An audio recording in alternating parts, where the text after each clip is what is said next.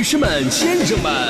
，Ladies and Gentlemen， 现在是大明脱口秀时间，掌声欢迎我们敬爱的 Stanley。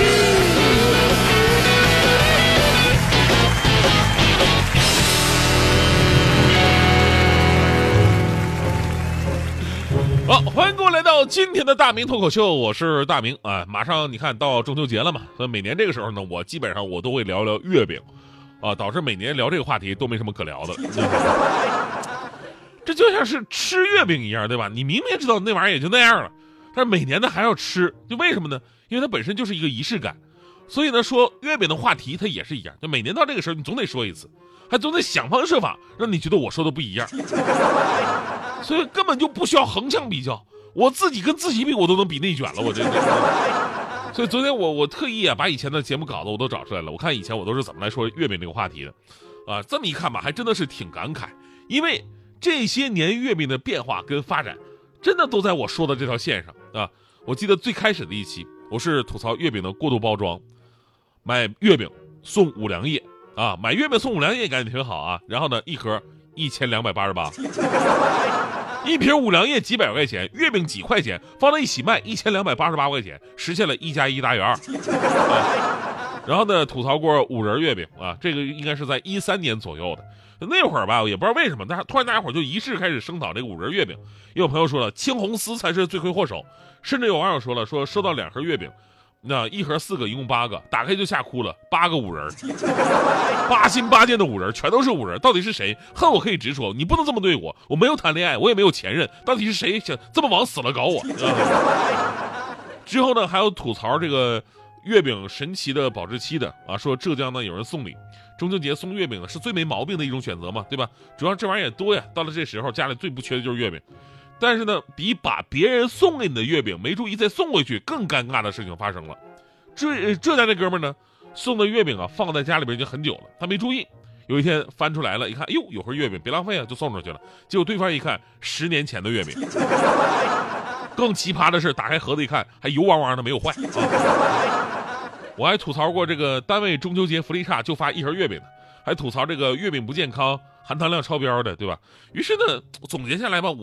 我非常自责地发现一个问题，什么问题？就这么多年来，我竟然没有说过月饼的一句好话。作为一个中国传统节日的美食，我怎么能光批评不表扬呢？这以后你让月饼在食品界怎么混？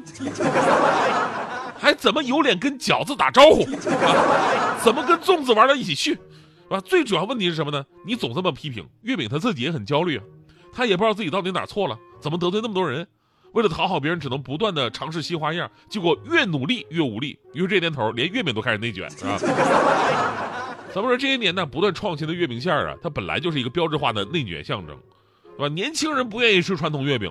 啊，一直想让五仁月饼滚出月饼界。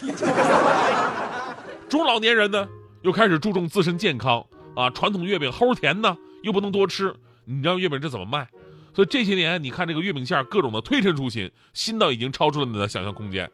简单总结一下吧，像五仁啊、豆沙啊、枣泥、莲蓉、蛋黄，这是基础款啊。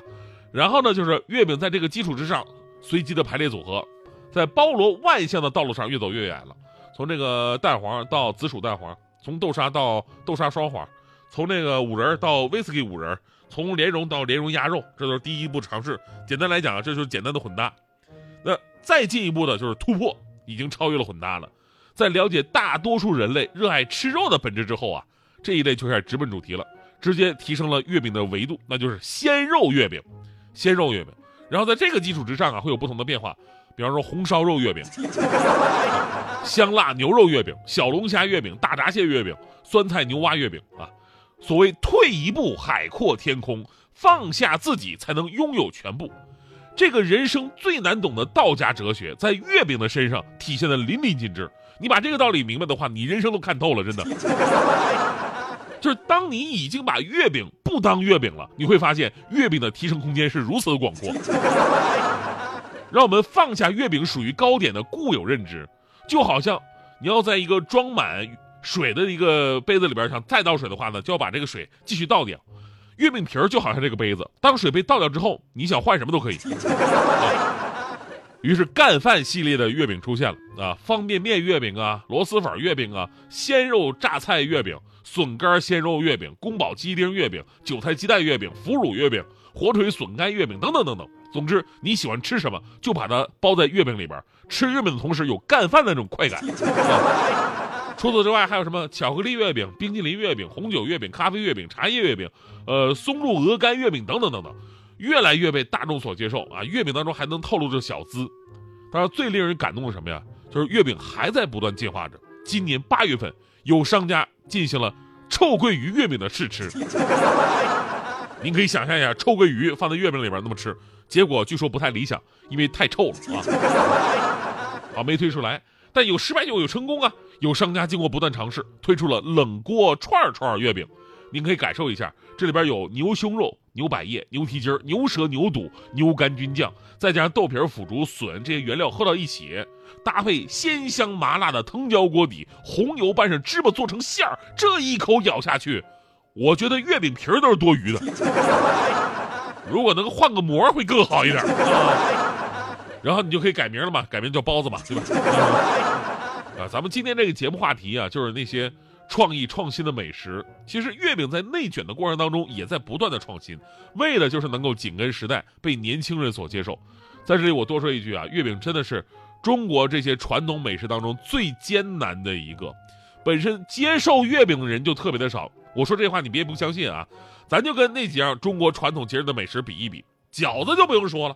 现在吃饺子跟过不过年没有任何关系，就有段时间你不吃你就想得慌。而且饺子呀，就那几种经典的馅儿，满足所有人的胃口，没人挑理，也没人说这个茴香鸡蛋饺子滚出饺子界，对不对？再比比粽子，跟月饼一样，都是传统节日美食。但是粽子，你到很多城市，你都不用到城市里边，你就到高速路上的服务区，随时都能买到刚出锅的粽子，而且一南一北，一甜一咸，